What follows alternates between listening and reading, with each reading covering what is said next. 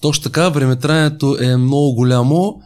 Сега не мога да кажа дали това е било грешка, но това е точно е този момент, в който имаш някаква идея, започваш да я правиш, но се чакаш перфектния момент да дойде, все това не е добре, това не е добре, този детайл гледаш да изпипаш, нали, пак следващия, пък аудиото не е станало, пък видеото, пък не знам какво, пък не знам защо.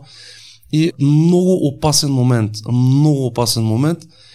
Трябва да се усетиш и, и, и да кажеш просто enough is enough. И да спреш и да скочиш в дълбоките води, да действаш, защото това може да продължи вечно и никога да не стартираш проекта ти. Проекта си. При мен беше така, аз опитам да моят стил на работа е, аз обичам да изпипвам своите неща до най-малкия детайл. Това ме е стила, така съм бил цял живот.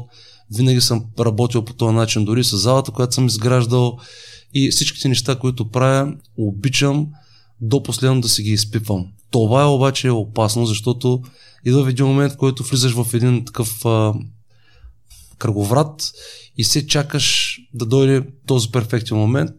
Пак казвам, много опасен момент, който може никога да не дойде. И да, наистина беше дълъг този момент. Някъде около 6 месеца аз работих върху 3 епизода. Часове наред. Часове наред съм... Те, те часове наред, които в крайна сметка са... стават дни, нали, като ги събереш, че стават дни.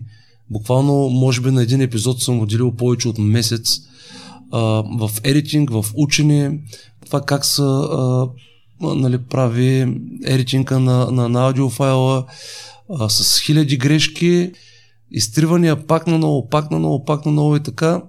И докато в крайна сметка нали, до момента, в който около много година, нали, в който нали, си казах, окей, колкото и да са несъвършени нещата, нали, време е да се пусне, защото няма да пуснем никога. И така, това беше историята на мес... съобщението, което тук е и, и, и съвета, който трябва да дадем е, че не чакайте прекалено дълго. Бъди подготвен, но не чакай прекалено дълго, защото коварно е. Коварно е това нещо. Без да се усетиш времето или ти времето мина, другите хора правят около тия неща, ти седиш и нищо не правиш, пък а, можеш, можеш. И въобще не трябва да си перфектен. Важното е стартираш и да надграждаш.